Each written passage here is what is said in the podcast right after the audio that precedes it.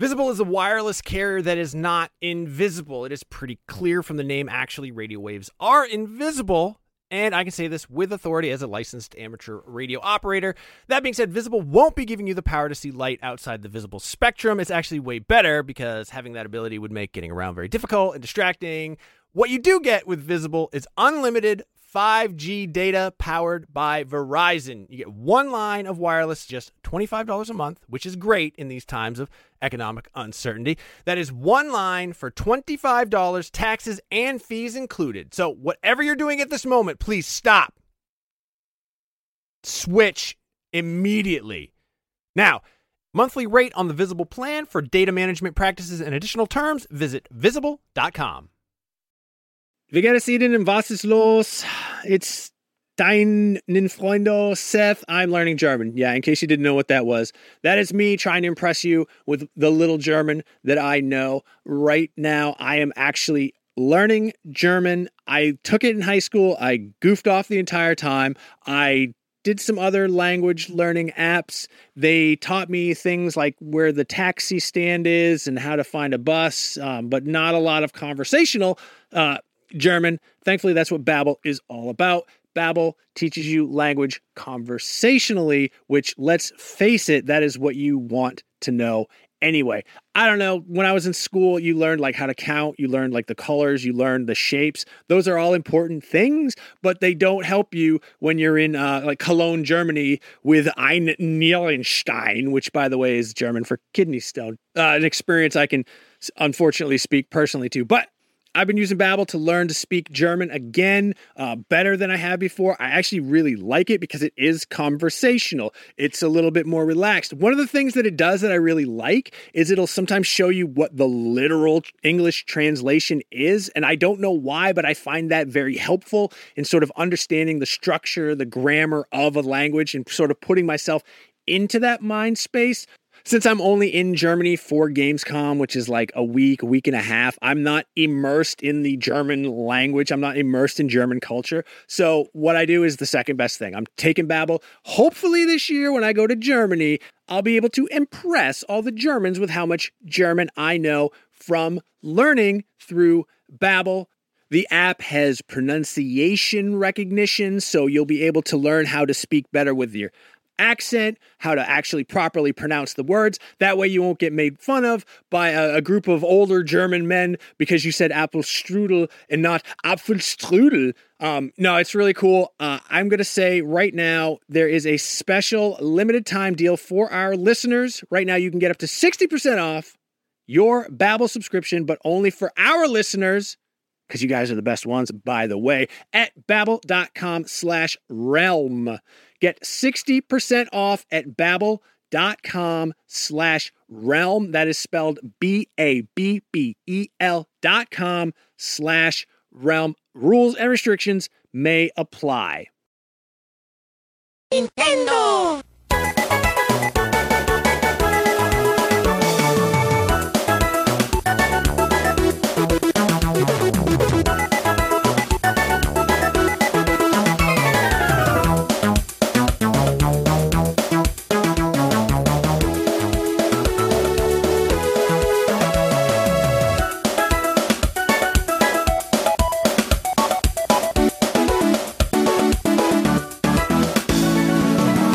Listen, everyone, this is Samuel Claiborn filling in for Jose uh, for the first half of this very special, but not super, episode of MVC. This is episode 229.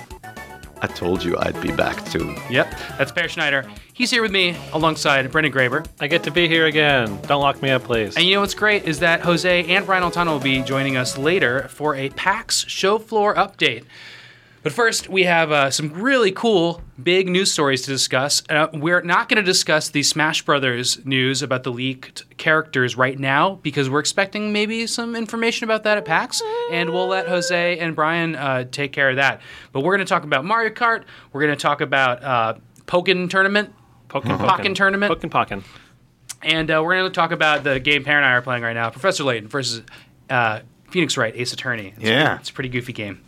Uh, but first, We've been playing Nintendo 64 DD games all morning, and it's all I can think about. Because Peer has a Nintendo 64 DD, and that's an attachment. Can you explain what that is real quick? Sure, sure. It's the, it's cool. the you know disc system that uh, Nintendo back in the cartridge days had aspirations of really creating games that change over time. Where you know you needed a format, a disc format that could save a lot of data. A lot of data being like Like 64 zip megabytes. drive. Yeah, Like it was basically disc. a zip drive and it attached uh, attaches to the bottom of the N64, and um, it never quite worked out. We saw lots of prototypes for games. There was one called DT that was supposed to connect the Game Boy with the N64. like Nintendo's slash ideas DD, are always yeah. used earlier than you think. Like the two Yep. screens are on the Oh, yeah. uh, the the early Game and Watches, for Yeah. instance. But this had a lot of things that are used later. Like there's a camera Well- that can take pictures of people, and then you can scan it into the game and do stuff. It's just like Face Raiders. Absolutely, and and uh, honestly, I mean, we, Face we Raiders? talked Face we guys, talked face things. we, we talked a lot uh, about this uh, a bit before when we talked about Tomodachi Life, but Mario Artist was kind of the prototype for it. There was Yeah. a game called Talent Studio for the 64DD where you could do that. You put a cartridge in that has inputs. Uh, Mm-hmm. With uh, you know the old RC kind of yeah, like yellow, white, white, red connection, you could Yeah. import video, video. footage. Well, it wasn't video; it was it was stills from video. So you pause your VHS, Gotcha. you know, or your your your your handy your handy cam, yeah. and then you grab your face, and then that becomes a texture, and you can make it do stupid dances and things. Is that how you and Matt Casamassina got into uh, Perfect Dark? No, no, that was different. But like all of all of that stuff was uh, that was at E3. All of that stuff was talked about at the time, and Yeah. you know, I mean, the funny thing is when you hook up the 64DD now, you realize how bad it is. I mean, it is it is cool because it's like it looks like you know a transformer like two robots uh, making love and coming together. And then you turn on the games and some of them are so slow and so bad. And you know that they never actually took the time to polish them Right. because the thing was the a failure are from there, the start but they're not polished. yeah. And one real quick, one thing that was I was really impressed by um, is that there's a SimCity game that was only out on 64DD, and it gives you a fully rotatable 3D map of your SimCity. Yeah. And then you can zoom into street level, just like Google Street View. Yep. And it works. And there's people walking around in cars. Like to see that from what 1998. You make it sound amazing. It wa- it is amazing. It's a- choppy. It is It's the Google choppiest Earth. game on N64 for Yeah. sure. It, it runs. I mean, we're talking about like five to twelve frames per second when you're turning in that in that city, and the the characters are like these these kind of They're zany sprites. sprites, There's yeah. like like a looks like variety of WarioWare eight of them. characters. It, this was developed by HAL, so Yeah. the same people who did Smash Brothers, and you know they were also w- working, of course, on, on some other big games for the DD that Just never think came somebody out. at Google at the time was playing that game. Yeah, I don't thought, We should so. make this for the Earth. No, I don't Just think make so. Make this for the Earth. That's my conspiracy theory. Uh, yeah. Anyway, that game is not that game is not great, but I we should definitely play do a let's play sometime yeah, of, of some uh, of the games. Craig Way, we will be playing a lot of Nintendo games, maybe even some 64 DD ones, because Nintendo is turning 125 as a company, 125 years old. They haven't been making games that whole time, but they've been uh, making uh, toys and other things. But we're going to be playing 125 of our favorite games, and they're already on the site. Check it out. Any of the Let's Plays we're doing, we've done like Mario 64, Metroid Prime, some big ones, and also some smaller games.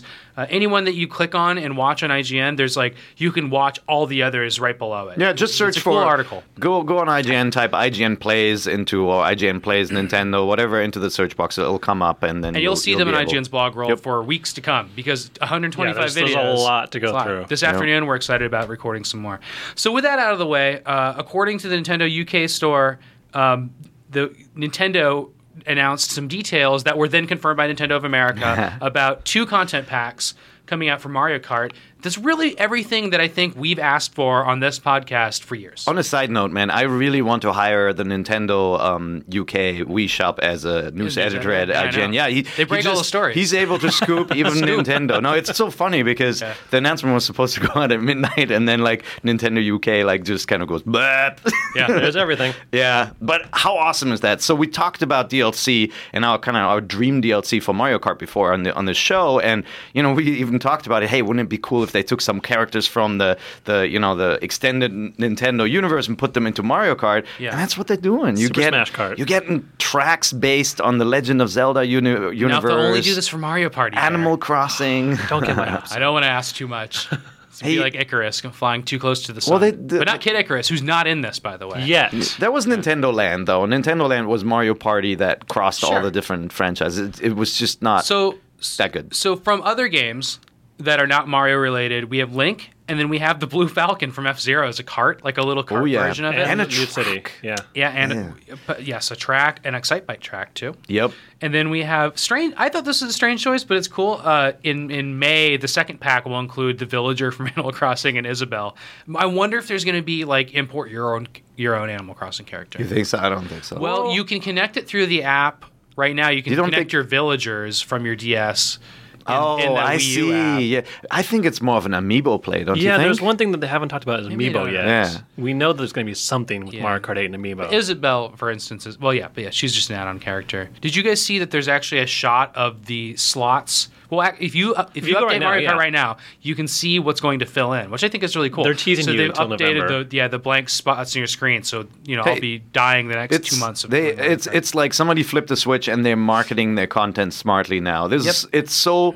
I, I mean, obviously, it bothers people who don't have the money or who don't want to pay extra. But having the slots on the main menu, having that built into the game, Yeah. telling you in advance, hey, this is coming at this point, but you can lock it in now. I think that's great. This is a great way to do DLC to gauge the interest from the community, whether they're going to buy it, to offer that kind of that that two pack deal, which is way cheaper, right? I mean, that's Yeah. a really good deal. And then having like the multicolored Yoshis Yeah, unlock as part of that, and Guys. Shy Guys, yeah. So yeah, so if you order both packs, then you get this extra content. So they really want you to order. it. I think like really we've been talking about characters and vehicles, and there's going to be eight vehicles total, and um, yeah, eight characters, and plus these colors. But the big deal I think is the the courses. yeah. you talked about a good deal. I mean, that's eight tracks per pack. Yeah, which two is total- cups too. So they're divided cups. into cups Yeah. also. So there's So going to be you're four getting new cups, extra sixteen new total tracks. Fifty percent of the game for these two packs Yeah. for twelve bucks. And I know there's going to be some new tracks. As we saw, there's an Excite Bike one, and there's a Yeah. F Zero one.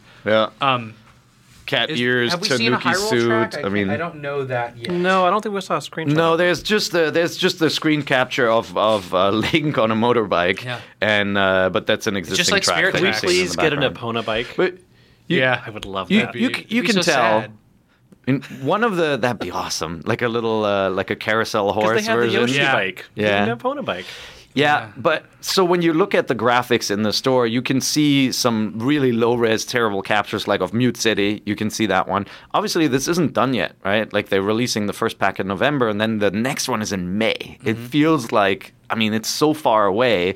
It's kind of cool that they actually mocked up something. It uh, must in be advance. difficult to make a Mario Kart track. I mean, we sure. just used the F Zero track editor for the 64DD, and that ain't easy. What? My track was amazing.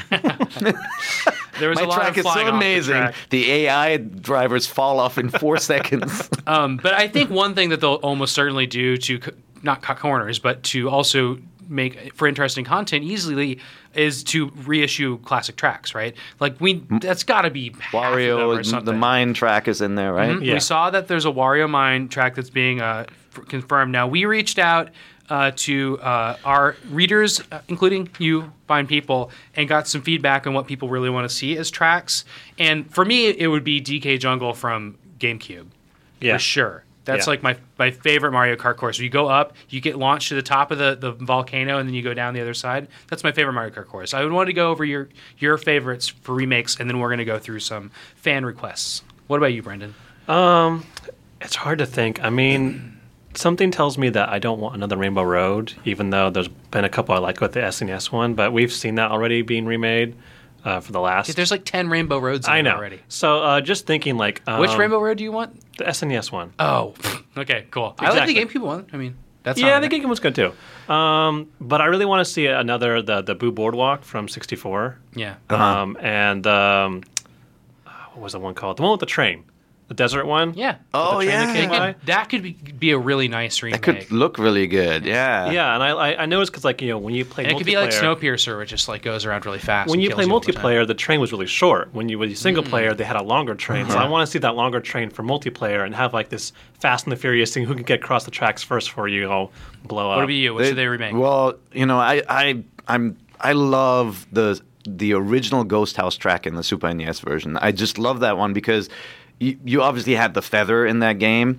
You had to be good at taking the shortcut. That was like it wasn't just about luck. You had to still be really good. It's kind of you know, and, and the the new Mario Kart has some of those shortcuts where you can hop over the drum, for example, if you're really good. You Mm-hmm. know, like there there's some tricky parts like that. But I really loved that track and how punishing it was to fall through the the, the gaps in the floorboard and just go. And be gone, you 20 know, like seconds later. yeah, it, I think it'd be hard to adapt for this game now because it's paced so differently. But also, there's other 64 tracks in it. yeah, yeah, yeah, So they can solve those yeah. problems. And and I, I like the you know the existing Ghost House track that they have. Obviously, I would love to also. I don't remember what the track title was, but like bringing the old Excite Bike jump over the train track in there. Uh, that's the Excite Bike '64 track. That was really good. That was kind of more of a you know the the off roady kind of track. I would love to see something like that. Wait, wait. The Crossing Excite the Bike stream. 64 track? Excite Bike 64 had some awesome stuff in it, man. You haven't played it in ages. I It haven't ever really played it, but I re- remember. You have being- not? Well, no, because I was shocked because IGN gave it like a nine, It's so good. and I was like, uh, looking back, I thought it was like you know, a joke throwaway game, but apparently it was good. No, it's really good, and they. I mean, it is not Excite Bike. Like, it does not feel like the original Mm-hmm. Excite Bike, but it has like moments where you're like you're jumping over a train, and like it, it's really cool. It's weird to think now that there's been Excite Bots and Excite Truck and Mm-hmm. that game. There's been an Excite Bike series, and I never really considered that. I always only think of the NES game. Yeah, and that one is still the most iconic, right? The all the games that followed were kind of soulless. They don't have like you don't remember them for the way they look like you remember Mario Kart, and that's something they needed to figure out. Yeah, guy with helmet. Um, so some reader responses to the question about what what tracks we want to see. There's a lot of Baby Park fans from Oh, yeah? GameCube. And uh, do you guys remember that? It's just a it's just a small simple track. as- Imagine if they did it where instead of doing it in a circle, you went in like a loop. Like Mm-hmm. Well, check was this out. at Sam Blue Box said Baby Park. Imagine instead of going in an oval, you race in a complete circle. Yeah. Mm-hmm. The difference between an oval and a circle. I think I think he's pulling our leg there. Yeah. Uh, at Tachyonic Pack says Baby Park because it's small and simple. And I there's some pictures of Baby Park in here. It makes me oh look uh, this guy actually uh, at Earth to Mitchell says Holy God DK Jungle from GC. Why? Because it's giant cannon to a volcano. That's why. I agree with you, Mitchell. Thank you. Oh yeah, that's right. I like that one too. Yeah, it's Imagine- even we have a little screenshot of it here, and it's beautiful. It's a Yeah. beautiful looking course. I'm gonna put It's an idea in your in your head, Sam. What if the Legend of Zelda track they shoot you out of a cannon into Death Mountain? Ooh, Yeah, there And it's like a mashup. Yeah. there, there's precedent. Well, Zelda has the cannon too. yeah. Yeah, Twilight we also cannon. got uh, s- so so Baby Park uh, was popular on Twitter and uh, DK Jungle, but also Wario Coliseum, all from Double Dash. All these tracks that people are recommending are from Double Dash, proving that it's the best Mario Kart game. No, I think I they wanna- put together this article. I think they just want to see the tracks in a really good game. Finally, I mean, Yeah, they put No, they put a lot wow. of 64 tracks. no double dash, double like the you- courses are so good in Double Dash. Yeah. if you don't like the double players, and that's that's that's the thing. But I actually like that too. Well, I think you know. Here's one of the questions with past games is like some tracks were designed for tilt steering, right? And Mm-hmm. so they were wider, and I that I didn't like that when the tracks got really the wide. steering is you Yeah. with two people when you're playing co-op. You No, when the, the tilt, the tilt stuff, when you Oh. use the Wii mode, right, to No, no, steer. we're so, talking about but, GameCube. No, I'm saying like in the Wii version, like some of Oh, I those see what you're tracks saying, you yeah. can't just port over. I think one for one because the controls I feel like are so much better in Mario Kart 8. I know I'm using tilt control. I'm kidding. I've n- I'm not using tilt control. I use that line in the in the lobby multiplayer. Somebody- I'm using People tilt use it as a joke, and Somebody nobody. in the yeah. office loves tilt control. I can't remember who it was. It was me. Yeah. Hmm. Yes. Yes. Not me either. so uh, we're all excited about that DLC. I'm even more excited for some reason for this ridiculous Pokemon Tekken crossover. Probably because Uh-huh. it's in an arcade cabinet only right now. It's called Puck Pokken or Pokken Tournament. What do you Pokken. think? How about Pokken Pokken. Fighters? Really? Two Ks Like in Pocket Japan. Monsters? Yeah. Uh, Pokken Fight, Pokken Tournament, like a new fighting game, uh, and it's being developed by Bandai Namco's Bandai Namco's Nice. Tekken team. And which is funny because they've really been working on a lot of Nintendo games recently. Yeah. Hyrule Warriors, uh, Bayonetta. Yeah. I mean, Nintendo is is really working closely with Bandai Namco. Yeah, it feels like the Japanese developers all got together and said, "We Pokemon must Conquest? stop. You know, we must stop this Westernification of video game development. Yeah, maybe let's they're do something." up. And we've seen this before, right? Like we've seen this in the Soul Calibur era with you know the the inclusion of Mario characters. We've seen this with the Triforce arcade board where there was collaboration. We've seen this with Amusement Vision uh, for F Zero from What Sega. Huh? What The arcade board? Triforce arcade board. Oh, that's what they put on Yeah. a bunch of arcade games. Yeah, this is. I, remember mean, that. this feels like a return to that same concept where Yeah. Namco creates an arcade game. And right now, by the way, it is an arcade game right now. But I bet you have a theory about this. Yeah, I think it's a Wii U game as well, and I think it connects with Amiibo. A lot of Like- Tekken games come out on arcade first. Yep. They test the waters, then they go on consoles. Yeah, But, but, why also do you, th- you have a reason you hmm. think this? Yeah, because Nintendo has done that before. With F Zero in the arcades, you were able to bring your memory card, and you could you could do stuff like that. And I think Nintendo era Nintendo is still ch- uh, chasing that concept of having the you know having the game be with you and taking it with you and having fun somewhere else with friends. And I think Amiibo is a return to that concept. Instead of a memory card, you store stuff on the figurine, and so you could imagine in Japan where the arcade scene is you know still very much alive. It's it's not as big as it used to be, but it's still a significant part of the games business in China as well.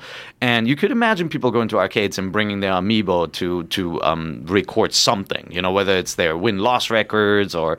Uh, that kind of stuff could turn into a nice little additional game. And the reason why I think only the arcade game got announced, uh, let's remember that Pokemon is a complicated li- uh, license, right? It's handled by the Pokemon Company. Nintendo has an ownership, uh, ownership stake in that company, but Pokemon Company does things autonomously. Namco is its own company as well, and so sometimes one company wants to announce something for their shareholders or because it fits into their their fiscal planning, but Nintendo may not want to. And so I think, to me, this sounds like they reached an ag- agreement and said, okay, announce, Announce the the arcade arcade game. version, and then we'll go later with the rest. So this morning, Brendan worked on an in-depth analysis of the trailer. There's not much to see. But It tell us who, which Pokemon are fighting and where they're fighting, what you noticed. Uh, well, the trailer only has really uh, Lucario and Machamp. Mm-hmm. Uh, we also like way back when there was that kind of like a leaked screenshot of Blaziken. I don't see why they wouldn't have him in there. He's a very popular Pokemon. All those Pokemon are fighting Pokemon. But uh, um, the, one of the producers for the Tekken series, Harada, is going to be in the, uh, working on this game, Mm-hmm. and he has uh, responded to tweets on Twitter saying that it's not going to be just fighting Pokemon or bipedal Pokemon. So that means that we could see Pikachu as a playable character, and pretty much any Pokemon. But is is up it for grabs. is it? And I'm I'm not a big Tekken player. I've played the game before, but never got into that franchise. Is it inherently kind of Tekken It looks from the from the it's early gameplay. He's asking if there's a boxing kangaroo. there a Kangaskhan. panda? Kangaskhan is in it. Yeah. Yeah, they'll, they'll have the pa- the panda Pokemon too, the Pancham. Um, but Well, yeah, that it- is fighting, right? yeah.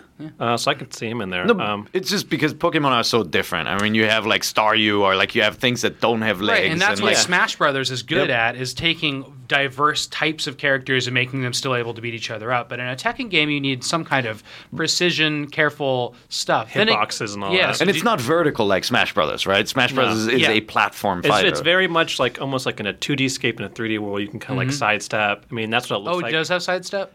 I, I can't tell. They, it was a very hard because like the camera's rotating, but they're like they look like they're on a single plane. You know, that's early gameplay. There might be able to be like Yeah. moving like Soul Calibur. Um, in games Where were like they those. fighting? What? It was like an outdoor arena, and then at the very end, it shows Lucario and his Mega Evolution in like in a volcano setting. Um, I didn't see any Pokemon trainers though. so Yeah. So think about they it. killed them all. Oh, Yeah. so yeah, they This is the finally. This is like after the Pokemon Yeah. apocalypse, basically. This is like the Planet of the Apes of Pokemon. But imagine this. So, like, let's go back to the amiibo concept, right? You're playing against somebody and you win, and you get experience points. Mm-hmm. And then that gets stored on your amiibo, and you acquire new moves. Like, your special moves become the moves, just like in Pokemon, that you get through leveling up. And, you know, whenever you choose a different p- character to play, you kind of have to build up your experience. I think that'd that be so Mega awesome. Yeah. That'd be so cool. Yeah, I don't know. I don't know how it's going. Like, it seems like games like this are designed for Japanese audiences that still have arcades and do this stuff. And I always feel like we get the short end of the stick here, where there probably won't be an interactive arcade thing, whatever. But I hope it's still a like just a wacky fighting game on Wii U. I think that'd be really cool. And of course, Tekken was it five that Nintendo added a bunch of Nintendo. Yeah, they had, like, in? the Link Like again, there's all this precedent for Nintendo and Namco Bandai or Bandai Namco now to work together to make fighting games and other stuff. So it seems like we're going to see more of this. and This is- and it might be you know nintendo is is getting more into uh, you know into competitive gaming. So maybe you know the arcade machines will play a role in the us where whenever you have a tournament it's on the arcade machines and you bring Evo. your you bring your saves from the home version with you on on your amiibos. So the last two arcade machines Nintendo made are um, the uh, the two Mario Kart games, and we got one of those here. Yeah. And I can't remember. It had Pac-Man in it. It was again a Namco joint. And that was not a that did not have an equivalent on Mario the console side because that was a parallel development. There was a Mario Kart already on consoles, right? Whereas F Zero, there are two versions. There's GX and AX. Um, Mm-hmm. and you know, neither of those were on basically the- GameCube hardware. They were on their own standalone. No, the Triforce was a, a GameCube modified based board. GameCube. Yeah, that was the idea. Was can an arcade game maker and Sega was a big one at the time. Still, Yeah. can they make games that I easily then ported to the home console? That's really interesting. I, I think one thing I noticed about this right off that strikes me as this is probably going to be a Wii U game is that, you know, when you develop from the ground up Mm-hmm. hardware for an arcade uh, game, it is it can be amazing looking. It can Yeah. be top of the line because you're only making, you know, 2500 or 7500 of these co- these games ever, you know, and and you can make this crazy high-end game and this just did not look like some um, you know, crazy new technology game. It just looked like a, it looked like a Wii U fighting Which game, is right? exactly what it's going to be. I mean, that's Yeah. to me that proves it. By the way, there was also Star Fox game, uh, arcade game in the past. So Namco and Nintendo What? have this history, yeah, the that they game? worked on, that they announced. Um, I forget what it's uh, what it's called. It I don't even know. I don't even know if it ever came out. Yeah, I don't Um, remember seeing a cabinet for that or anything. Of course, I'm sure some of you listeners know I'm a big arcade gaming fan, and I'm really interested in anything that Nintendo ever produced. Uh, side note: the other day, I I've been really into this game recently, and I finally played it at Disneyland. But Nintendo produced a cabinet for uh, R-Type. Really? Yeah, and they produced in a Super Nintendo era, like maybe 1990 or so. They made an R-Type, just fully upright cabinet. It fits alongside Donkey Kong. It's the same contour and everything. It's really amazing. It never came out. Yeah, it was just called Star Fox. Yeah. It was supposed to be an arcade cabinet in Japan, and at the time, at, at the No time, graphics of it or anything? Uh, released? no, no, it just got kind of quietly canceled. But then, of course, Namco worked on uh, on a Star Fox project for the for the console Hmm. afterwards. Show me the Star Fox. yeah. So, the last thing we have on our agenda before we pass it off to our PAX brethren is a new game that actually came out a year ago. Yay! But it's just coming out here, so we're going to talk about it a little bit because Perry and I are playing it. Professor Layton versus Phoenix Wright Ace Attorney is out in America today, the day we're recording. Uh, w- Came and, out in uh, the UK already, like March or something, Yeah, right? we Way gave back it a. when. Uh, uh, Keza MacDonald reviewed it, and she gave it a 7.8. And Peer and I are playing it. Are you going to play it, Brendan? yes. You're in the middle Um, of a Layton game right now. I just know. finished the Layton game. Yeah. Um, and I. What do you think of the ending, without spoiling it? I don't know. I don't know. It was. It was. I think you were right on some points. It was just like what, what, Yeah, what. yeah, yeah. Yeah, that was that was my thing. But um, I'm also trying to get into Phoenix Wright games. I never played a Phoenix Wright game really, before. I really And like him. I just found some. in Never our, in played our- a Phoenix, right? No, I played. so it's, fun. it was. The only actually. you actually really only need to play maybe one or two of them total. the only detective plays game I ever played Yeah. was Harvey Birdman, Attorney at Law. Oh, yeah. which was like kind of Uh-huh. like the spin-off series, and that was hilarious. That's so, the one I didn't play. I only played for for a little bit. that was a downloadable Wii game. So They, they had a re- retail release. I got Oh, for, did I it? got for Okay. discount. Well, yeah. I, I mean, uh, to me, like I, I played a bunch. Um, I, I, I went to Palm Springs for for conference, and so I played a bunch on the Beautiful airplane. Palm Springs, California. Yeah, it was it was so hot. 100, So have to Just like Mad degrees. Men. Um, but like, it's so cool to see this game actually exist because it's two very different, kind of style-wise, narration-wise, everything franchises, but they're they're linked in the way they work. I mean, they're kind of like They're adventure like- games. They're they're like graphic novel adventure, Yeah. hidden object games in Yeah. a way, and like and and so the thing that can that happens to me when playing these games is after a while I'm like I gotta take a break because I just I don't want to read anymore. I'm like done trying to figure out which question is the right one, or I'm done like tapping lantern lampposts for for hidden coins. What's cool about this game is like every time you kind of you kind of get bored with the system, it switches to the other half of the game, and so you get this Layton gameplay, and then it switches off with Phoenix Wright. Yeah. So we, Peer and I, are about in the same spot, and really, you play as Professor Layton. then you play the Phoenix Wright game, and then you go back to Layton, and it just keeps on switching. It doesn't really combine the gameplay of both. Like you're in court doing stuff, or you're you know out solving puzzles around town. Does Layton never go to court? They do have they do have like they meet, obviously, right? Yeah, right now So- they, Do they they, take out the met in a bakery. That's only the only thing that's happened so far. So there's Um, there's a little bit of crossover, but it is the two game systems are distinct. But there's some things that are mi- mixed in. For example, in the you know in the Layton games, you collect the coins, right? Mm-hmm. And it's very much hidden object. You tap everywhere on the screen. You never do that in the uh, you know at least. Up to where I am in the Phoenix Wright game, Mm-hmm. but you use the coins in the Phoenix Wright game to unlock hints for you know objection when you should say objection and so forth. Which I was like, Peer's one com, you know complaint about how this never changes in in Phoenix Wright games is that you are interrogating a witness and you have maybe five sentences that that witness says and you, and you know what what's wrong with their story Yeah. but you don't know which sentence you need to say hold it on Yeah. to show the evidence and so you waste a lot of your time trying and and lives essentially figuring that out so if you use a hint coin in this it actually narrows down the sentence but you still have to figure out But it feels like you're giving up at that point. I mean, that's the, I know you I mean, hint That's the challenge, and some of that may be in the translation too, right? Maybe it's clearer in the Japanese version, but when you're playing it in English, you know, I'm totally making up something, but you know, you know, the bloody footprints were on the sneakers, Mm-hmm. and that is the hint you need to use against this witness who's clearly lying, and you're like, but is it on the sentence where he said, "and my shoes were clean," or on the one where he said, "I love white shoes," and it's like, you know, you so it, it becomes guesswork, and that's still prevalent prevalent in this game. Um, whereas like the the thing that irks me about Layton is also still in there, and that's the, um, you know, to find a hidden coin, just uh, you know, tap the screen and move the move the thing around.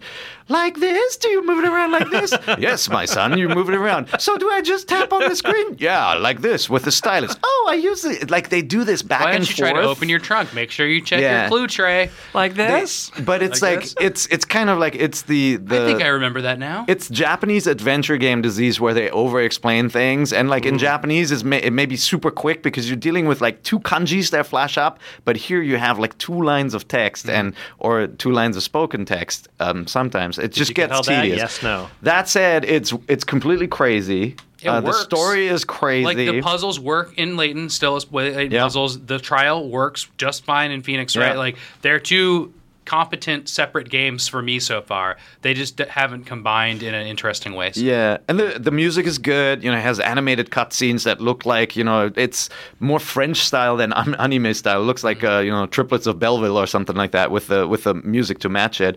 But it's just the animations of the Phoenix Wright characters, the witnesses, are just so amazing. They're so you know funny. they're they look very anime when style. you when you disturb them in any way, they have different levels of getting disturbed, and you know they, they just get crazier and crazier. I love them. Yeah, and they have the you know if you if you love Japanese crazy television, they have the animations and the sound effects. Like there's this guy who'll like take off his sunglasses and always go swing when he does it, right? And, he at the camera. throws his hat at the camera and then whips out a bar of chocolate and takes a bite and smiles, It, right? it gets old if you get stuck on a puzzle. it it does. You but the just first couple times, it's really funny. Yeah. Um, I have one criticism. I have two crit. Well, Keza made an interesting criticism of this, which I'll read in a second in her review. But one criticism that has come up to me is that late, Professor Layton is kind of a archetypical uh, Sherlock Holmes character, where he's looking for the logical Hmm. solution. He's a skeptic, and when things seem supernatural, he sorts it out. Right? Yep. He gets to the bottom of it. It turns out nothing's ever supernatural. Yeah. So he's like, I don't want to give it away, but it's there's a crazy answer sometimes. Robots, poison gas, you never really know. But in this game, he doesn't. He, he's put in a like a. I mean, it was right in the beginning, so I'm not going to spoil it. but- spoiler, but yeah. stop listening for 30 seconds if you don't know what happens. You don't know in the tw- first few minutes. But you get put in the, this fairy tale village, and Layton's point of questions are like about like why this girl's memories are missing instead of like why are there knights everywhere why you know why why is why am i completely trapped in a medieval village Well- it makes no his he has no reason Well, the theme about the theme of this game is witches, right? Like Yeah. from the get go, Oh, the I theme this is witches, and like that that kind of fe- he feels out of place in that world, and like in the beginning, there's a cutscene where like the witches are like flying around, and then like the kid goes like I forgot his name, Luke. Yeah, Luke goes like, "What are those?" And he goes like, "Those, my boy, are witches." And then it goes back to the regular text, and they're talking as if it hadn't happened. You know, like logic. I don't gotta explain Yeah, anything. and and Luke is all like, I, you know, what what just happened? And he's like, I'm not really sure. yeah. but So- he just scared him Yeah, So- but it's but but it's it's still. I mean, I enjoy it. It's wacky. You got to turn your brain off sometimes because Mm-hmm. everything is just every case is crazy. Every witness always did it. Obviously, you know, instead of the, the person who who's accused. And So this is what I was hoping it would have more of, and Keza I think is making, saying that it doesn't. But she she makes a point about how there's great character sets in both series that we like that are ancillary characters, and the worlds don't actually collide too much because they go to this fairy fairy tale world. So they instead of setting it in Layton's London, or I don't even know where Phoenix Wright is from. It's the American Japan. yeah, the American. it's American Japan. She says, uh, This turned out to be, uh, instead of seeing Layton and Wright interact with each other and familiar characters, imagine Layton in conversation with Gumshoe. Remember that detective Yeah. from uh, Phoenix Wright? On home turf, we get a whole new host of characters and settings instead, most of which sadly, fe- sadly feel paper thin. Both Layton and Ace Attorney have a decade or more worth of backstory to draw upon, and it seems like a waste not to see it capitalized on- on in a game that's so clearly aimed at pleasing fans. And I can see that. But she also says in conclusion, uh, Ace Attorney and Professor Layton complement each other well, but in coming together, both have lost a little something of their challenge. I liked it for the most the first two hours, which is where we are right now. Uh-huh. Uh-huh. Before I was transported to Labyrinthia with all its medieval tropes, and she goes on from there. But yeah, again, I think this game is likable, and fans of both series will like it. Yeah, I I, think hate saying, I shouldn't have said that. Never say fans of. Fans of the genre will enjoy this. I If you like that. this, you'll if you love like this. bad games, you will enjoy this one. Yeah. No, it's. Uh, it, I think what she's describing is a product of how the game was developed, right? Like We Level think- Five is, is the company behind uh, Layton, and, And Ca- Capcom behind Phoenix Wright. And I- both logos are shown. and I think they worked on Yeah. two separate parts, and then they're like, "All right, when they get together, what happens is like, I just make up some like fantasy village." And it's still, you know, the game has its charm, but like, I totally agree. It would be awesome to see the reactions of the great supporting cast when they are faced with Yeah. a very different character. I mean, Layton's got it all figured out. He's all like Droopy McCool, right? He knows the answer. He's Sherlock Holmes. Droopy McCool. Yeah, Phoenix, that. go with it. Phoenix, Phoenix Wright is always fish out of water, always sweating. Yeah. You know, he's never sure, and like he's almost surprised when he gets it right, right? Yeah, and so good point. to have those two world mix would be great if their assistants were swapped, for example. You know, that would be so cool. But I can see how that was difficult to do because each team kind of owns the art style, owns the game and the storytelling. Mm-hmm. But this game, by the way, came out in Japan. It was published by Level Five, not by Nintendo. Yeah. So you know the guys that made Layton. Uh, I think Maya is a really funny character in the. She's great, right? serious. She's great, and she she. It's hard to tell if, but she's based on, like I think she in the first game she's like working at a Japanese temple, and they kind of explain this, but like her getup and everything is like this traditional uh, uh, Japanese. She's got, like, a kimono thing, yeah. yeah, it's really funny. Oh yeah. and so that's like part of her character. But think about how awesome would it be if she was paired up with Layton, and she's solve super helpful, and he's like, "Oh my god!" And then worthless Luke goes goes to Phoenix, right? And they're completely screwed. He's just trying to learn how to be a gentleman. Uh, we should leave it here because there's some big breaking PAX news you're all about to hear about. You're saying that, but probably nothing happened. Yeah. Yeah. Brian's going to be like, "This is the worst PAX ever." Um, PAX isn't really about news though. It's Mar- it's so about the- playing games, and they're going to be playing a lot of Nintendo games. So this is gonna be Jose and Marty.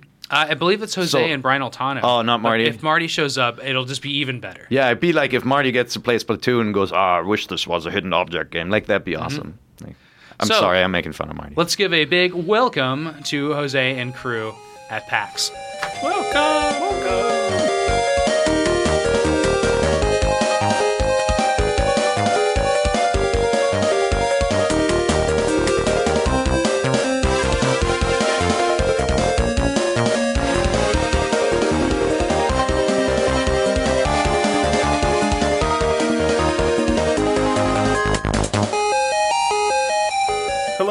Welcome to the second half of Nintendo Voice Chat, live on the scene at PAX. I am your host in the most ghetto Nintendo podcast of all time being recorded right now, Jose Otero.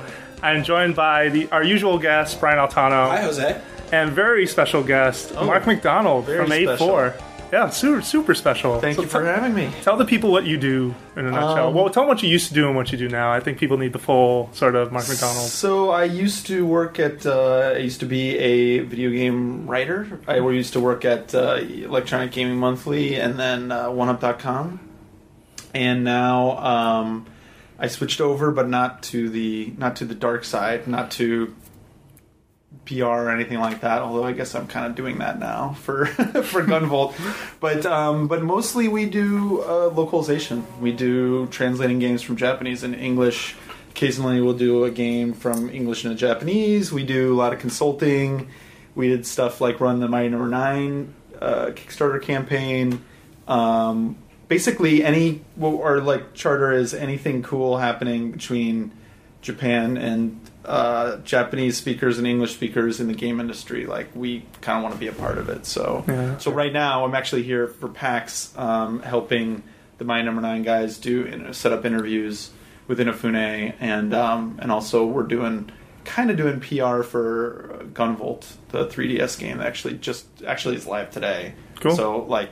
Yeah, I've been doing the Twitter account for that Awesome. constantly, and Yeah. So if the sound quality is a little different in here, we're actually recording from my hotel room uh, at PAX, but hopefully you'll be able to bear with us. There's just breaking No. news that needs to be addressed. That cannot to. wait for pro- for professional production. Exactly. Absolutely. We'll try not to kick the table, and we're going to kick it off with uh, Smash Brothers 3DS.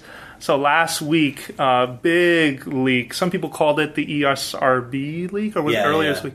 Um, Was it- that where it came from? that's where people think it came from, but um, it's really. I mean, you could just write a little username, put ESRB, in. like, it, does that mean ever, you know, is that the golden gun? Like, I don't know, like, is that the smoking gun, so to speak? Well, I mean, if it is, that sort of opens up a, a much bigger problem because the ESRB sees everything, hypothetically. So if there's somebody in there, then maybe we'll just get to see Yeah, every game forever. leaked it out. Yeah. Yeah, for sure.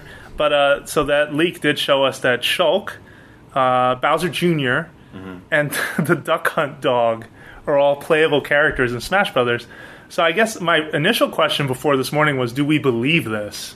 Then this morning happened, Yeah. and they showed that Shulk from Xenoblade Chronicles fame, which I don't even think a lot of people even knew his name. No offense to that game, that game's amazing, but uh, is a playable character. I thought, and and there was video this time too, right? That's As right. part of the leak. So like, yeah, Smash Brothers character roster leaks are like any ten year old with Photoshop is making Yeah, those in their spare time.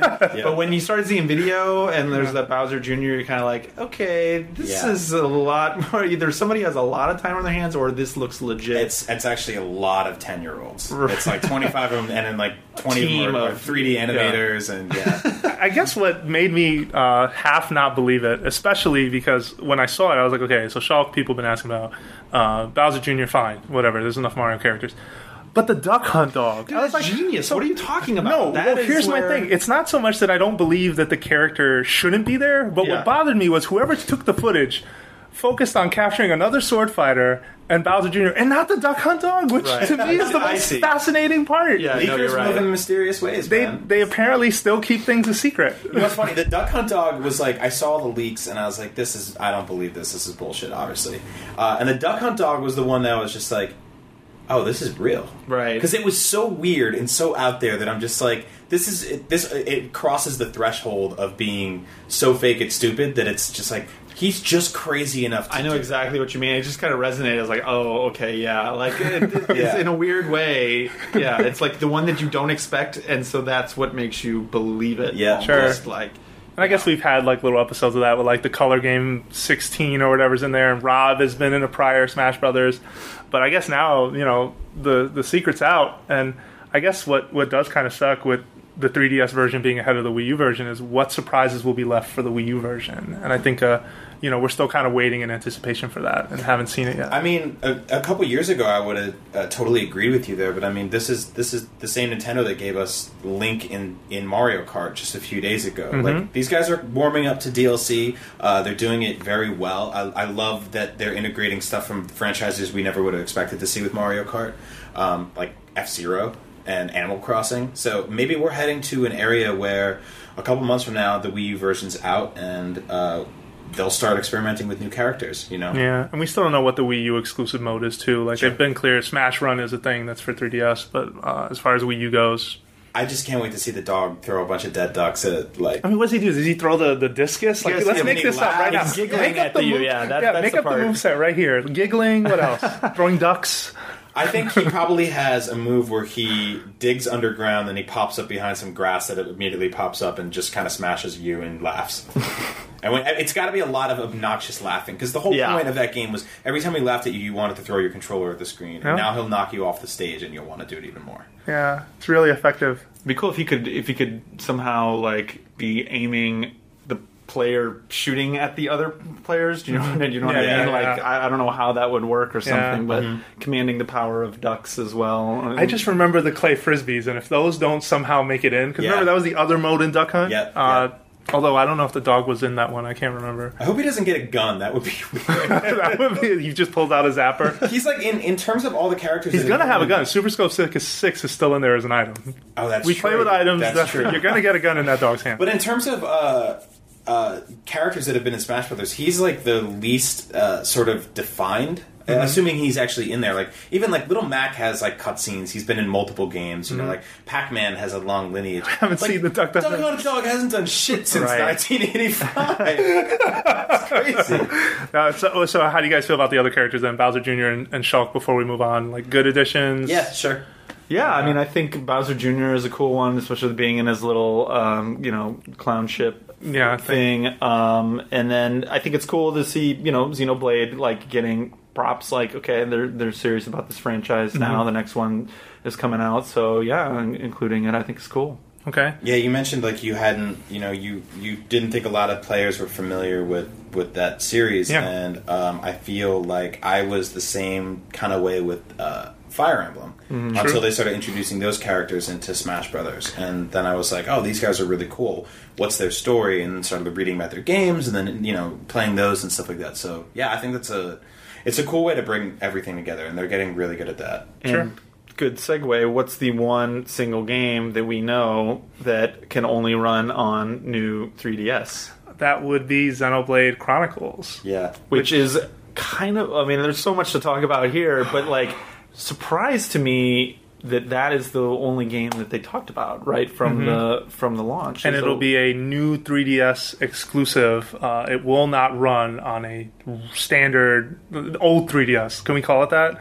There's new 3DS. yeah i don't old i don't know 3DS. i guess that's What's what the it is vernacular? now that Yeah. you gotta call it Yeah. I've heard, I've, I've heard some people kicking around uh, Super 3DS because it does have the Super the Super Nintendo button color scheme. Yeah, yeah. So uh, we can just make that a thing. Yeah, so let's give folks some context. So at 4 a.m. this morning, Pacific time, yeah. Pacific time, none of us had any. I mean, we heard about a, a 3DS Direct happening in Japan.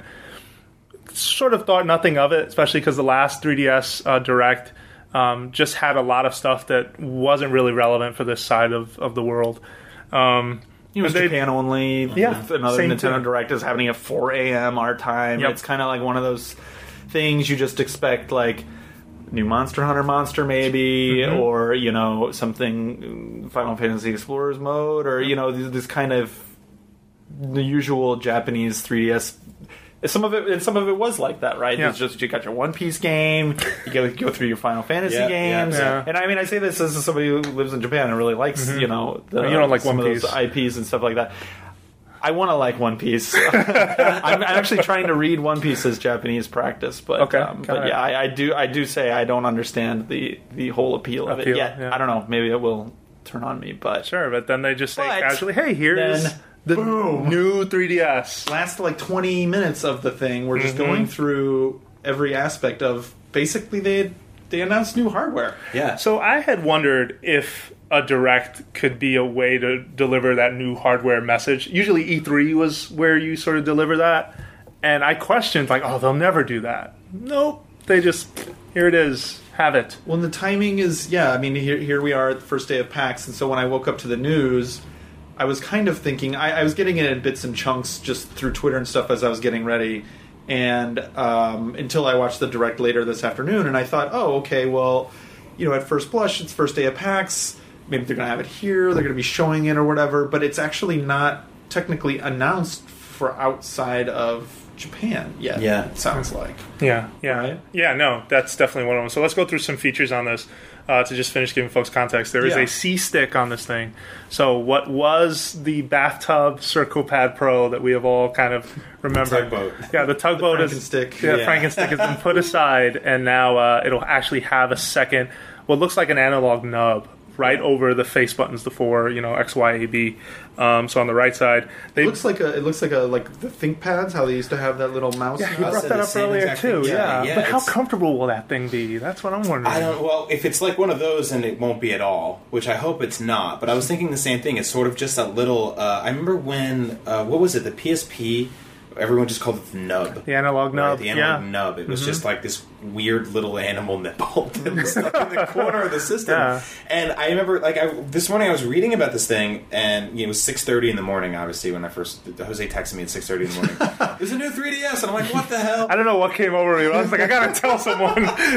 Forget texting the East Coast where people are awake and it's nine thirty. yeah. It's Uh, six thirty a.m. I had to be the one that brought this to Yeah, you. yeah. No, I, gonna, I wouldn't. I wouldn't have it any other way. And I'm just like, oh, what the hell? Um, and I start reading about it, and it's like there's a second analog stick. And I'm like, that's really cool. And then I look at the thing, and I'm like, where is it? Right. is it on the back? The placement of it is also not where you would probably first think of, Mhm. right? The placement of it, you would you'd think it would be low under the buttons, right? Yeah, yeah. Yeah. Is your typical spot. It's above the buttons. Yeah, and one thing I will say though, like just Im- holding my 3DS and imagining, like, okay, where would this be? I also remembered really quickly that most games that use the Circle Pad Pro do primarily lean on the shoulder buttons that came with the Circle Pad Pro. So like the L and R and then the ZR ZL uh, thing. So I think um, now there's two there's two more yeah, buttons they're up there now split too. across the back now. It'll have the L and R on the outside, and then the inner set will be Z, L, and ZR essentially. Um, yeah, I don't know. This is you know keeping the same form factor, and like we're looking at it right now, like on my laptop. Um, I don't. I just. I'm not sure. It's one of those things you just you you want to feel it because there's so much to consider on a handheld, the balance Yeah. that it is in your in your hand and it not falling out and whatever. But so it's it's one of those things I feel like just until you try I it. do want to bring up now that you just mentioned this in timing. Last PAX, right before PAX, was our meeting with Reggie when we got 2DS, and it Oh, was really? just shown to us. Yes, I was just looking. So what I was trying to do earlier uh, was dig back to old podcast episodes to see, hey, what were we talking about a year ago? And it was the 2DS episode, August 30th. So here we are a year later, and there is a new annual 3DS. event now. Yeah, maybe it is. Um, but So wait, so this is actually there's actually technically two 3DSs that were announced. Yeah, so there is the new 3DS and then the new 3DS XL. And I keep throwing the word new in front of them. It's because that's how so far they're branding it. Yeah. They're, they're using new to differentiate it. like new Super Mario Brothers. Exactly, Yeah. and uh, the logo around new, or at least I saw this on the website, actually had the colors for Ami- for Amiibo around it. That's so, right. Yeah, to that's round right. out more features for this thing, uh, what are we talking about? So faster processor, better 3D, supposedly some kind of way to like help deal with when you're holding your 3DS and you tilt your head to the side, or you just move the system, you lose the image Yeah, and it blurs yeah. out.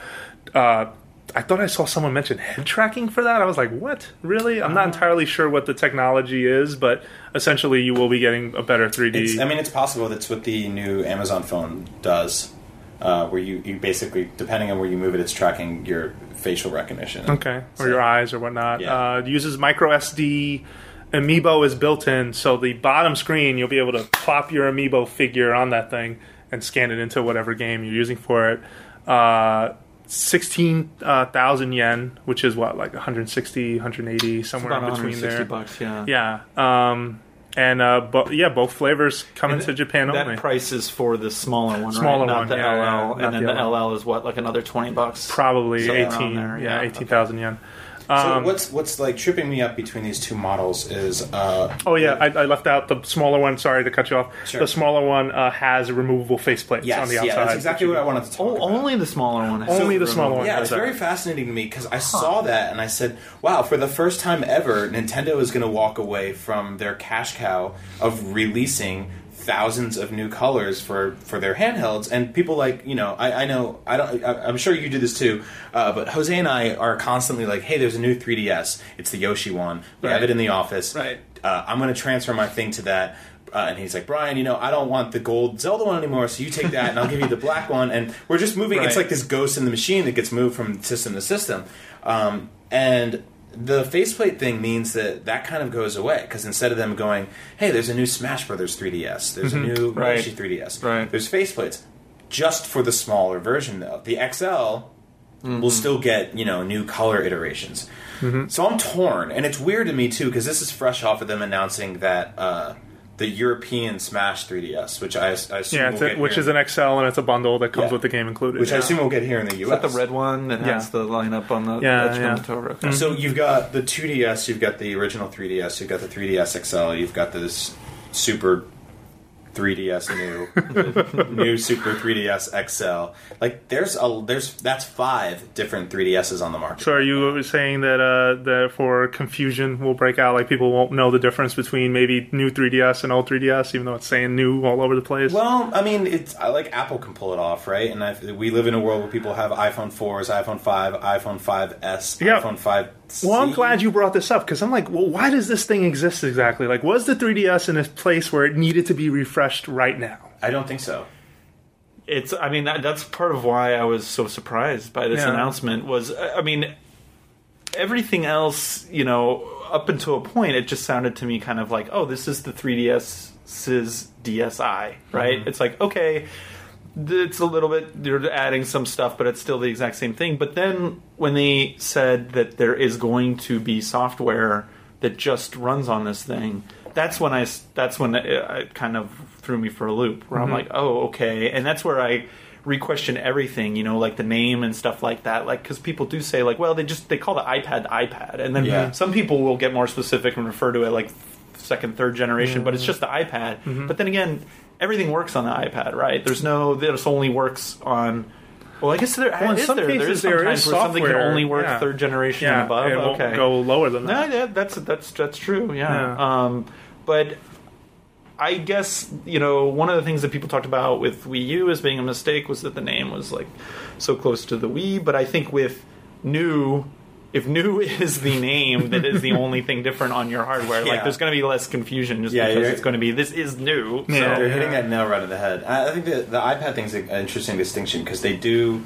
There are like you know you go down to download an app and it was it says it only works on this and this. Um, I feel like this is a step closer to them moving in the direction of getting rid of cartridges and carts entirely. I mean, I know I'm predominantly digital on my 3DS, which is terrifying. Before Jose was scrambling around uh, this hotel room and he's like, "I think I lost my 3DS," and I was like, has "Man, a lot like." of software on it. Yeah, that's. I mean, that is a that's a conversation with Nintendo that nobody wants to have. You know, it's very difficult. Mm-hmm. So um, there is that uh, micro SD card they put on the back too. Yep, that's I- right. But you know, uh, so I don't know if they're they're kind of doubling down on how much storage they want on this thing, and if they want to turn this into something that's really you know that holds everything that you, that you could ever make.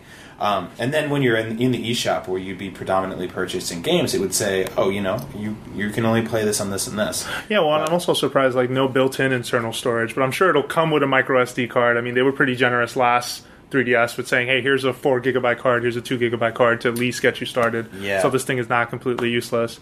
That's true, actually. Yeah, so digital, I guess they could even have it.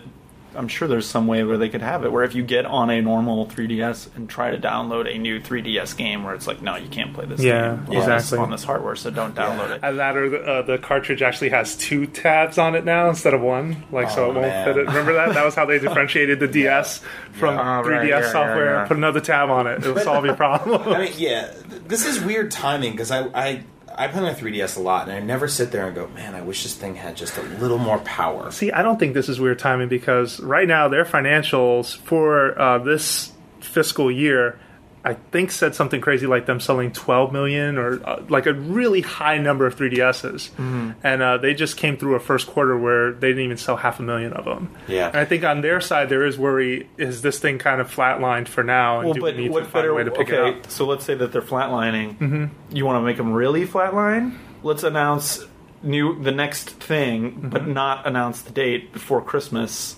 Like, is that your sales move? Like I- that that Yeah. that part that part I do agree. Like I Yeah. kind of don't understand the timing. I understand the timing if it's. Hey, here's the new thing for this Christmas. Yeah. But the timing where, hey, here's the new thing for this Christmas in Japan, it, Uh, may, it might come out in other territories. It, if it does, it's not going to be this year. To me, kind of says.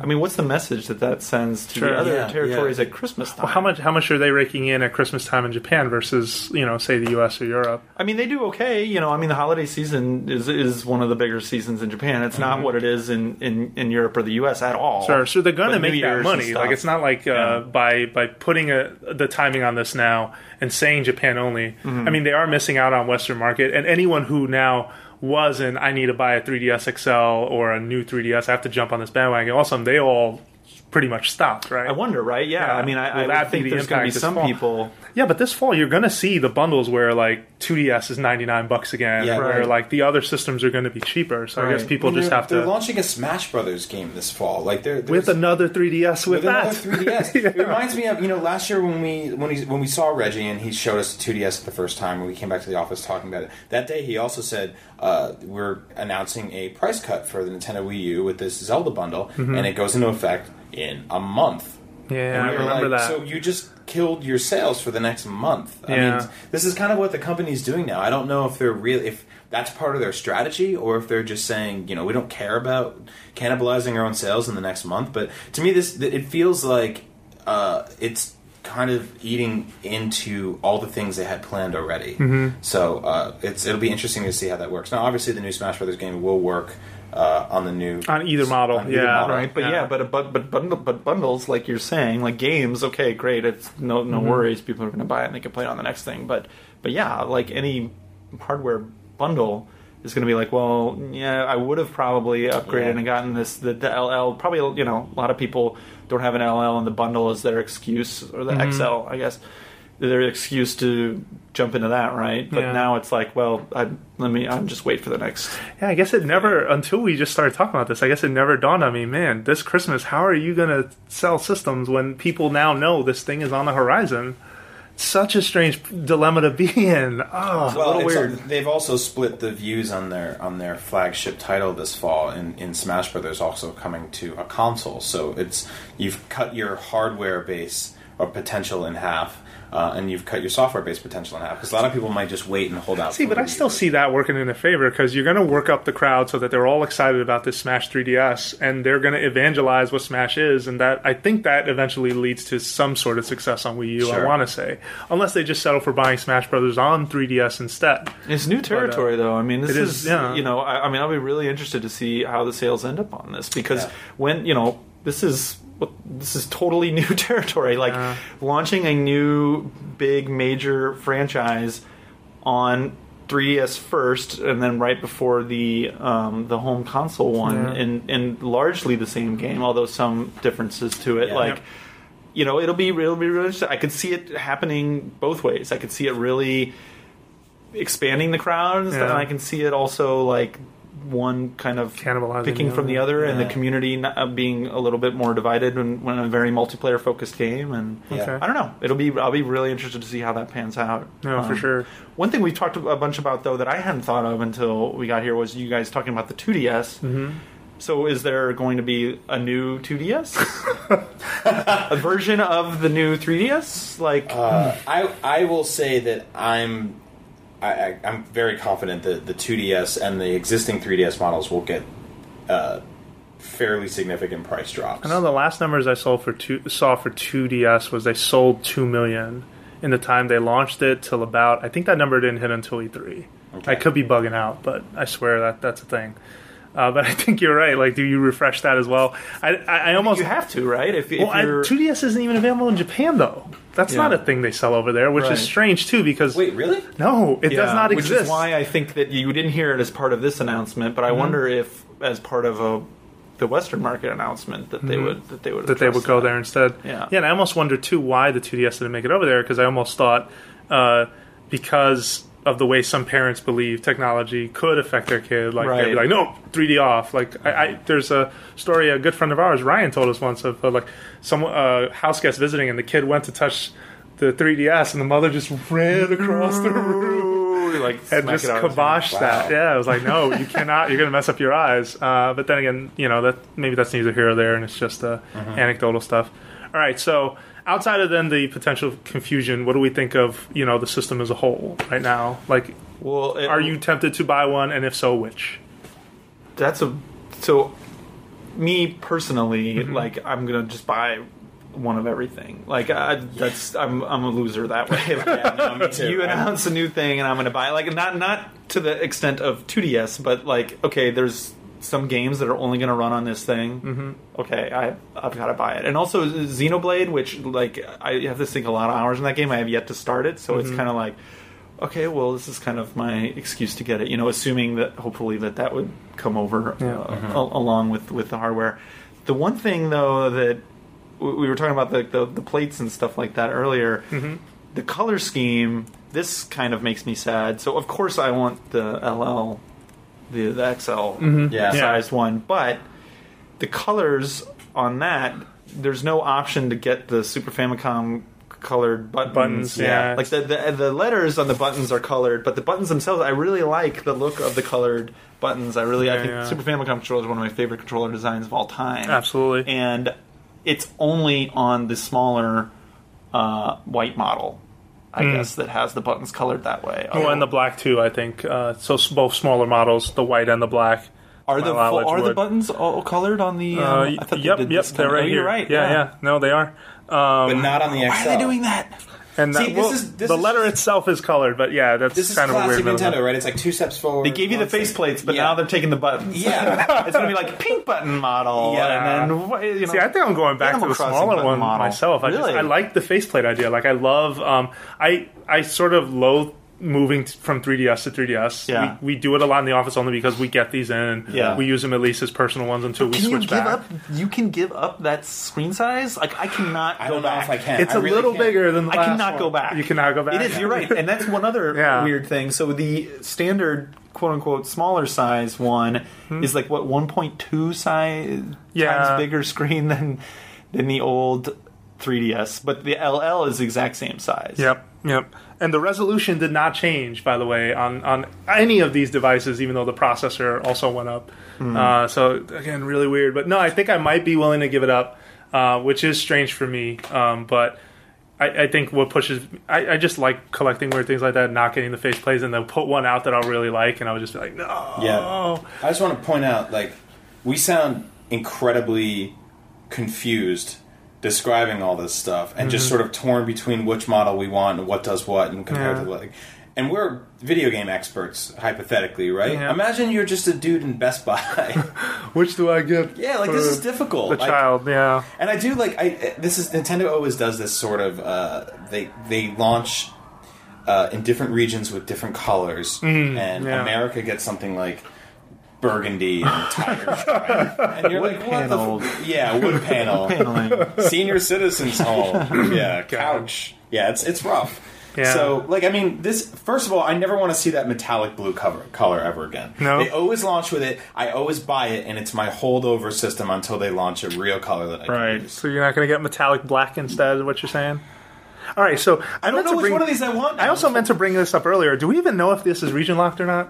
We want to assume it is because we know how Nintendo has been. We don't know for lately. sure, but yeah, but why? Yeah. I can't imagine. a I almost world where wonder if wouldn't this be. would be oh region free, uh-huh. and then like I don't know. It I don't still think would be they'll a ever go select- back, though. You don't think they'll ever go back? No. No. Why don't you think they'll ever go back? I'm guessing because of like E ESRB type stuff, the different ratings happening in different territories. I, I don't know. I honestly I don't know like the, the, okay. the the set reason, but I think there's that, and then just them you know keeping the different region sales separate, licensing whatever. Like Yeah. yeah. I don't think we're going to Mm-hmm. Yeah. go back. Unfortunately, I w- one other detail as we're looking at the specs here too that I saw. I think is this the same battery life as the old one? That was one thing I was a little disappointed in. Yeah, the battery life's not is not great. Right. I think it's like it's not significantly better if it is any different than the Mm-hmm. than the old one. Not that the 3DS has like really you know poor battery life, but I I I just kind of come to expect each next thing that that gets better and better. Yeah, it's the Yeah. it's that classic, you know, three point five to six hour thing, and it's, it usually falls along the lines of three point five. Right. Right. Yeah. Especially if you're using yeah. the 3D. Yeah. Um, yeah. One other thing that I'm kind of wondering. So, I don't guess we don't know that is um, Xenoblade like a port or is it?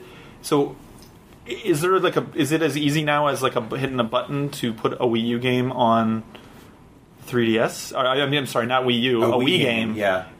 You know, are we going to see like See, tweet. I- Twilight I, Princess? Are we going to, you know, it, is it now going to be here come the big Yeah. Wii hits mm-hmm. for or even GameCube games. So I've seen some people even wondering that because of the improved spec, does that mean you get GameCube, Wii games, ports of those things? As you know, when I don't know if that's that's really. Uh, I would imagine it's the same internal architecture as what a 3DS has. Like I just I don't see why because if it wasn't, then it would at least on their end they're building this new 3DS platform with also with 3DS built in there as well, along with DS, which is still in there too, right? I mean, this Yeah. thing still plays DS games as well. It almost seems like too much, too You, good like, to be true. Crack the hardware open, and it's like here's the DS chip, the 3DS chip, the Wii chip. The you know That's how they would do it. System on a chip. yeah, if, if they went ahead and made it backwards uh, or or a new environment, I just feel like that would be the risk that uh, they would take. But I, that's a good question too. And also, some people are reacting really negative to like the idea of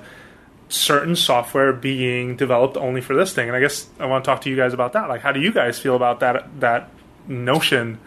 I think with Xenoblade, it's not a huge loss because it's not like a Mario game. It's not like if your next 3D No, Mario will be. game, you think? Look, I mean, it. I, they're like, what if they came out and they said, "Hey, uh, you know that Majora's Mask remake you've been asking for for," New 3DS only. that they drop a faceplate. and then you go through the you go through the classic Nintendo cycle where you get really angry, and then you go and buy the system because you're like, "I got to do it." Like, I mean, this is. This is video games, right? Like new, more powerful video games come out, and they're only playable on newer consoles. Like, no, I, it's like saying you're mad that uh, PS4 games don't work on PS3, but um, it's sort of I, I feel like the jump between a console generation is a little more justifiable than this they uh, kind of uh, on the outside looking in it's almost like they just put the the new in the front and then they put the animal nipple on top and they're like let's ship it The, the animal. Kind of a- it is kind of a weird animal. I mean, it's not a full blown hardware leap, right? It's like a it's like a half step. It's not Yeah. jumping into the next gen. It's kind of like baby stepping. I, and it, I, I didn't hear a lot of outcry from people where they want.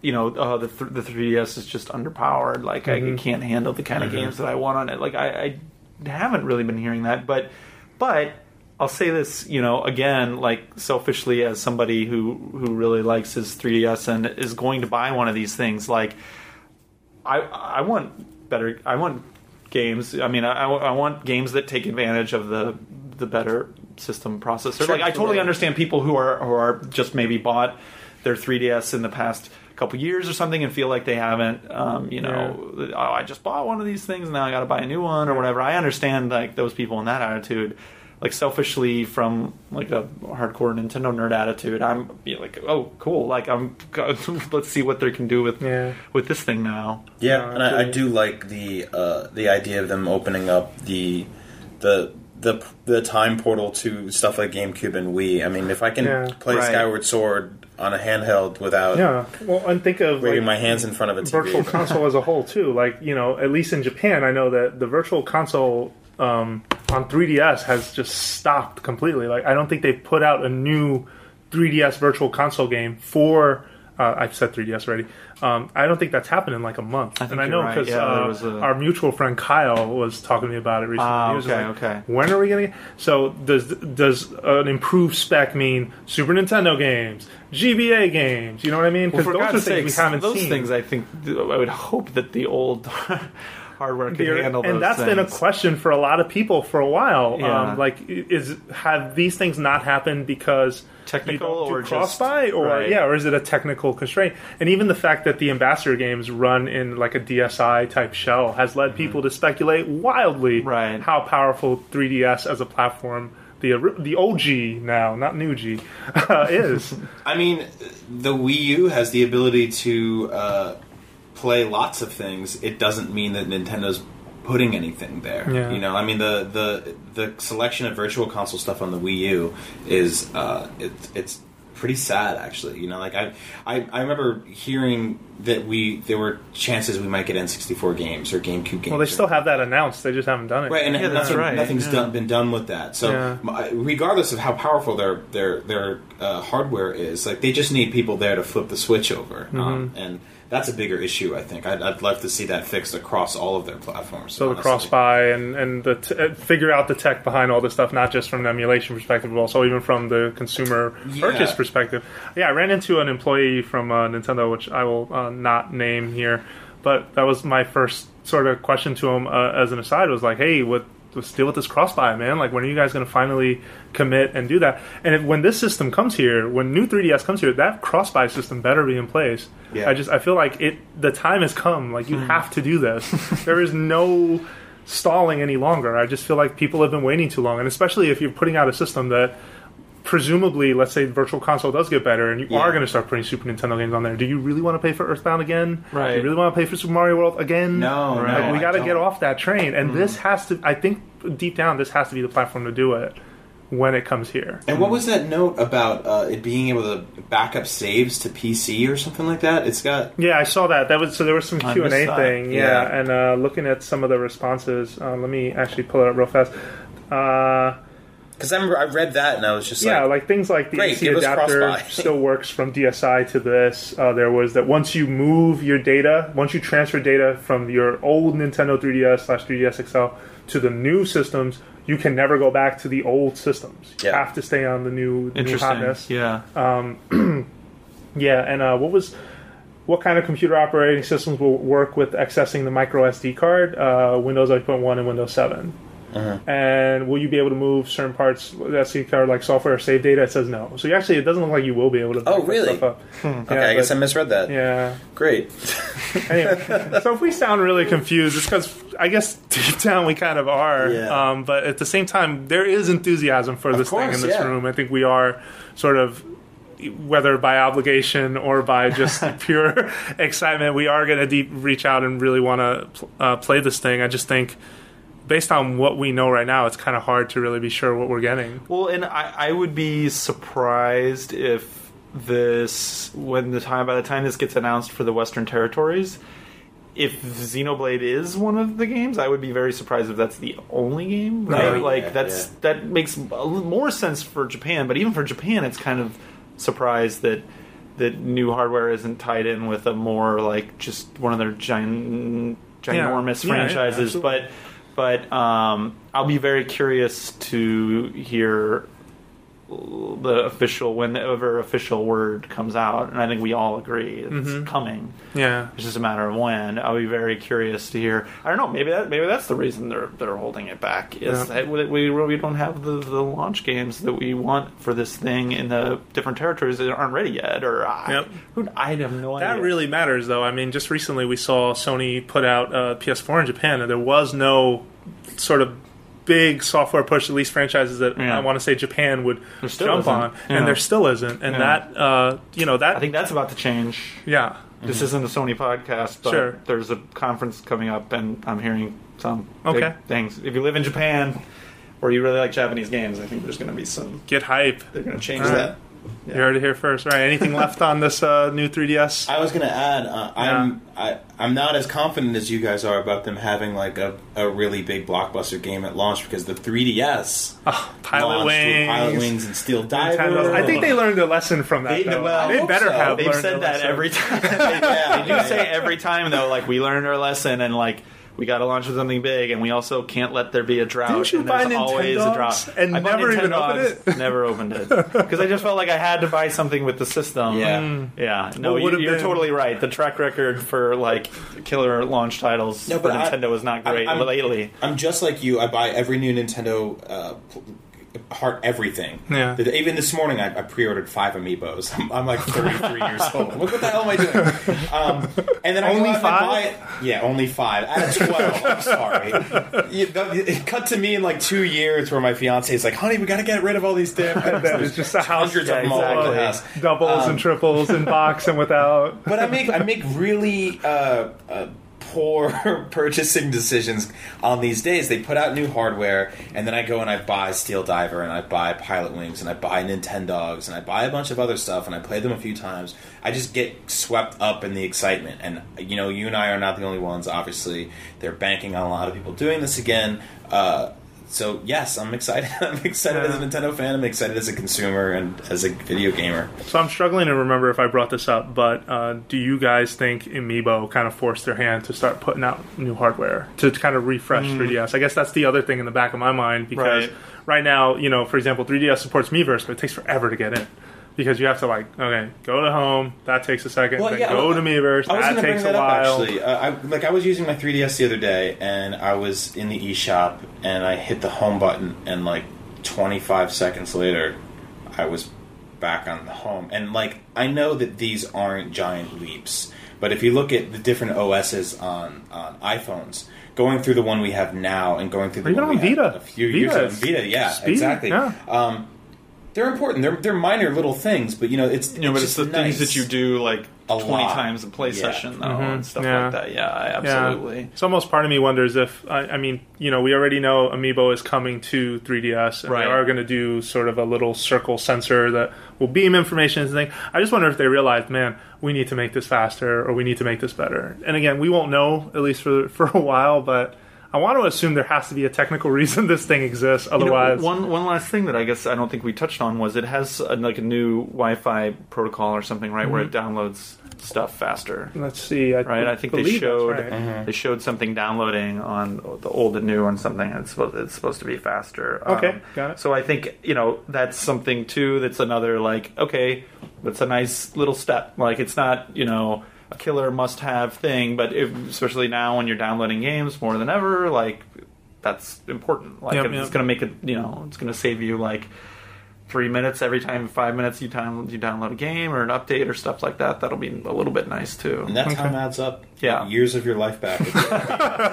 Become a 99 year old man all of a sudden. Yeah, it's, I, I, I'm actually I, I enjoy the little sort of OS tweaks like that and multitasking and uh, making accessible. Oh, I guess we left out too the whole custom. Oh, uh, you yeah. can customize the the menu as well, and that's on 3ds, 2ds, any Yeah. Yeah. thing with a 3 d no 2ds. I don't know. Who Um, knows? Do you think it's a big bet on Amiibo? Do you think that that's that that's behind this, or do you think it's like, well, we're doing this anyway, let's throw that in there? I think I can see either or answer. Honestly, Yeah.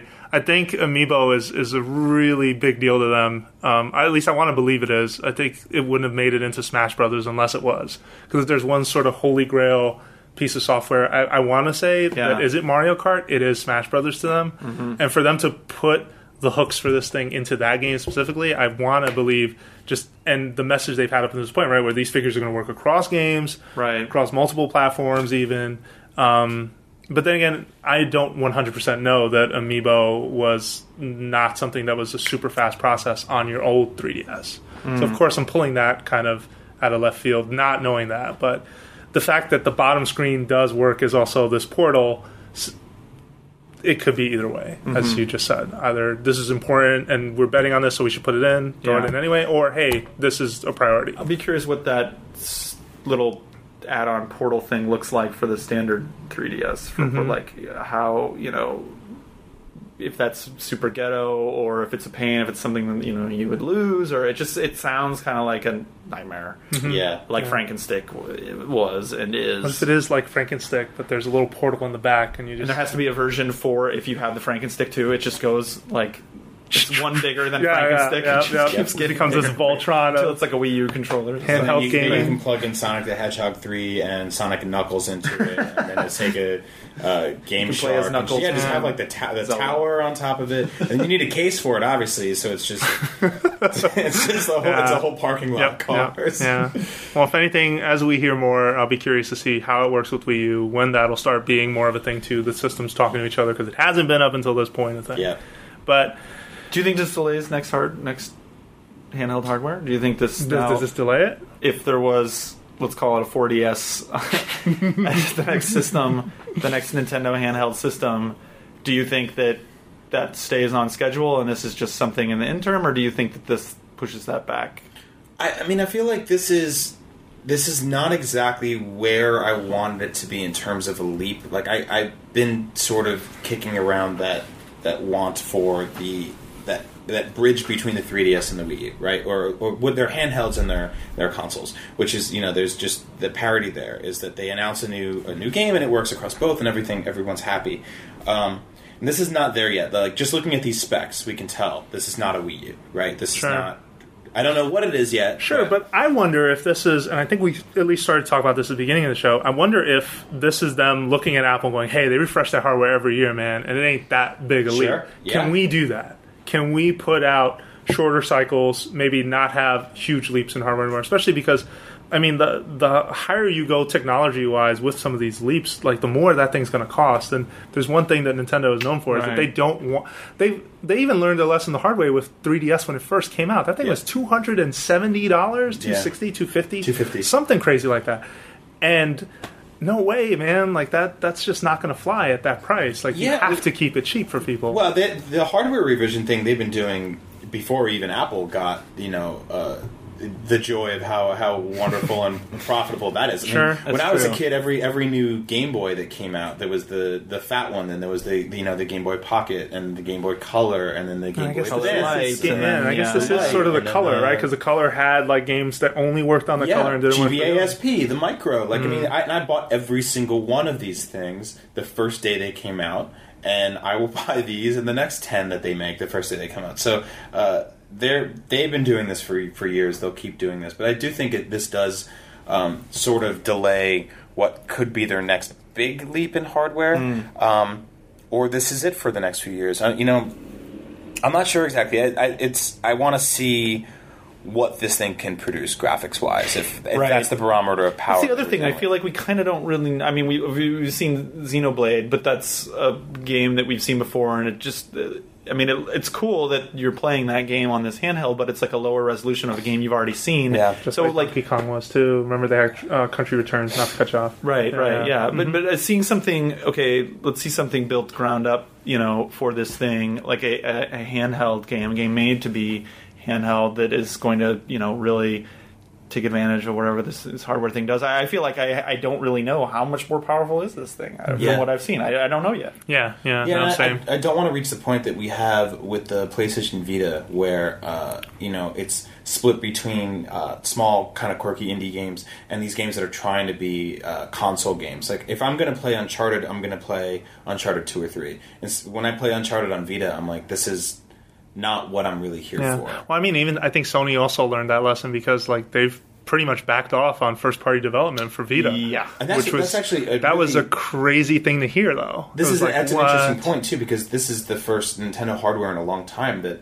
uh, is not really doesn't really have any direct competition in Mm-hmm. the handheld traditional handheld space. Obviously, they're going to compete against uh, market share and just time and Yeah. money with Apple and and and mobile phones in general. Yep, um, yep. Obviously, but uh, there's no you know new Vita. Yeah, one of our one of our listeners actually sent in an email, and that was the last question he tacked on, which was like, "Is this the final bullet in Vita? Like this thing coming out?" Um, I think that's really hard to tell, just because I don't know if Sony just quietly put that thing to rest on their own, just by saying, "Hey, we're not doing first party stuff right now that is Mm-hmm. a big budget or you know whatever." Strange days. Yeah. This is a strange day. Yes. Who can say? Yeah. All right. I mean, you know, is this is this thing as powerful as Vita now? I, I don't know. Yeah, we gotta look Yeah. at I mean, this, this the screen resolution. I'm guessing is not. Well, that and that's the thing that turned a lot of people off. Yeah, if the screen yeah. resolution is not better, well, how are these things going to look? Yeah. All right.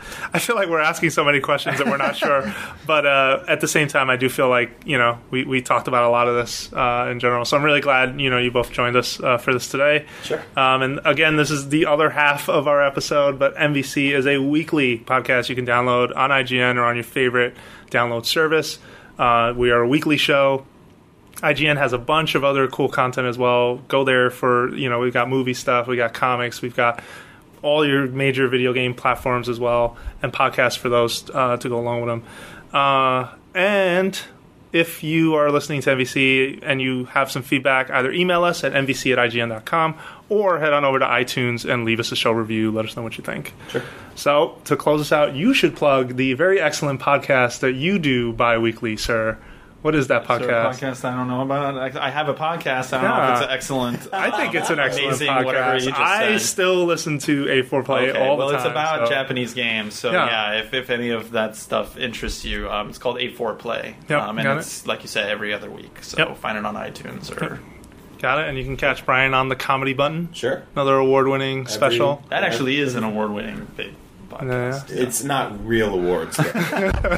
You guys make them up. We make draw- our own Oh, awards, okay, yeah. got it, got it. It's crafting. All right. Really, It's fun. All right, so Twitter handles. You can find Brian Altano at. Agent Bizzle. You can find Mark MacDonald at. Mark Bank D. And you can find myself, Jose underscore Otero, on Twitter. Thank you very much for listening, and we will be back in a podcast studio next week.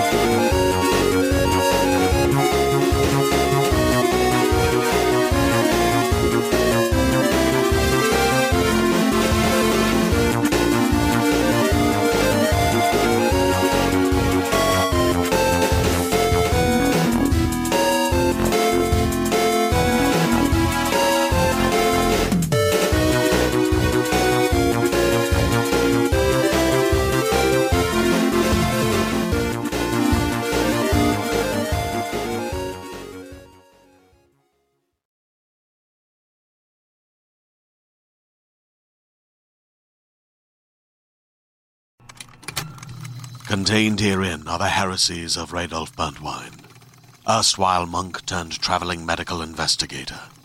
Join me as I uncover the blasphemous truth of a plague ridden world that ours is not a loving God, and we are not its favored children. The Heresies of Radolf Burntwine, coming January 2nd, wherever podcasts are available.